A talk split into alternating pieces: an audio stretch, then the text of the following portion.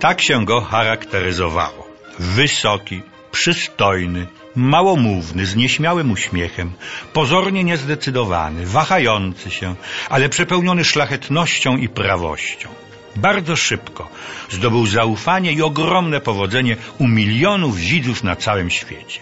Znany jest ze znakomitych ról w westernach, przede wszystkim w arcydziele tego gatunku w samo południe. Gary Cooper. Urodził się w 1901 roku w miejscowości o wdzięcznej nazwie Helena, jako syn sędziego Najwyższego Sądu Stanowego Montany. Podstawowe nauki pobierał w Anglii, potem w Stanach Zjednoczonych, między innymi w szkole rolniczej. Dzięki temu otrzymał pracę jako przewodnik w Parku Narodowym Yellowstone. Poważniejszym zajęciem okazało się rysowanie karykatur dla dzienników i czasopism, ale i to niewiele mu dało. Podobnie jak obnośna sprzedaż aparatów i materiałów fotograficznych. To zajęcie jednak pozwoliło mu zbliżyć się do świata filmu. Przyjaciele wkręcili go do jednej z hollywoodzkich wytwórni. Dwa lata statystował, także w krótkometrażowych filmach kowbojskich. Przełom nastąpił w roku 1926, kiedy zastąpił chorego aktora, była to druga główna rola męska, w rozpętanych żywiołach.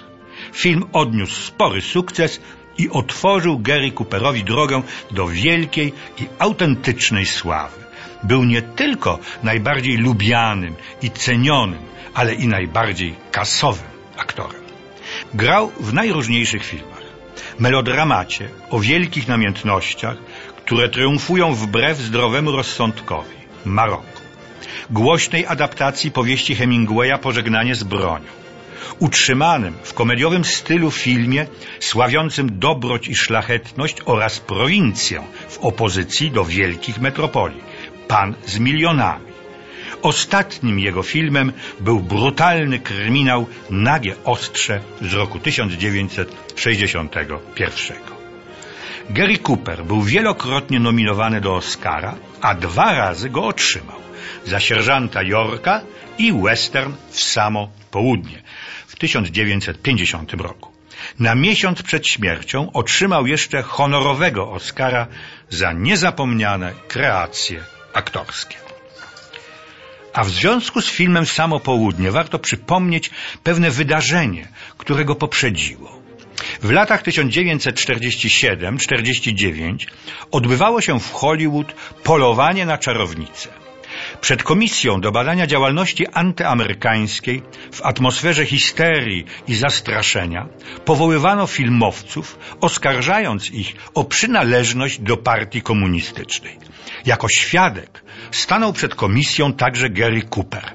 Jego zeznania jedni traktowali jako donosy, inni jako klasyczne odpowiedzi wymijające.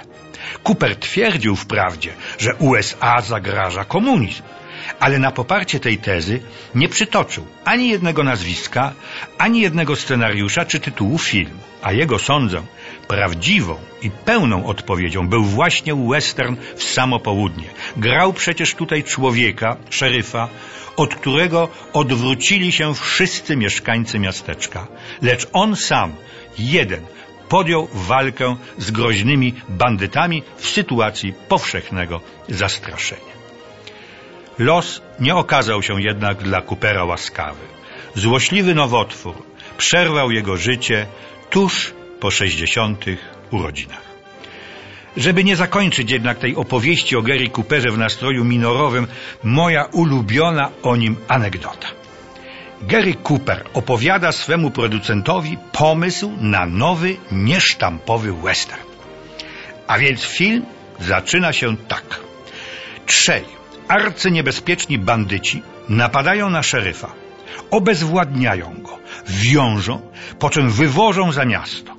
Przywiązują szeryfa do biegnących nieopodal szyn kolejowych. W tym momencie ja na koniu wyjeżdżam z lasu. I celnymi strzałami kładziesz trupem bandytów, a następnie uwalniasz szeryfa, przerwał uradowany producent. Ależ nie, uśmiechając się, mówi Gary Cooper. Jest zupełnie inaczej. Wyjeżdżam z lasu i zwracam się do groźnych bandytów. Panowie, To niby nie jest moja sprawa, ale chciałbym wam jednak zwrócić uwagę, że od trzech lat nie przejechał tędy ani jeden pociąg.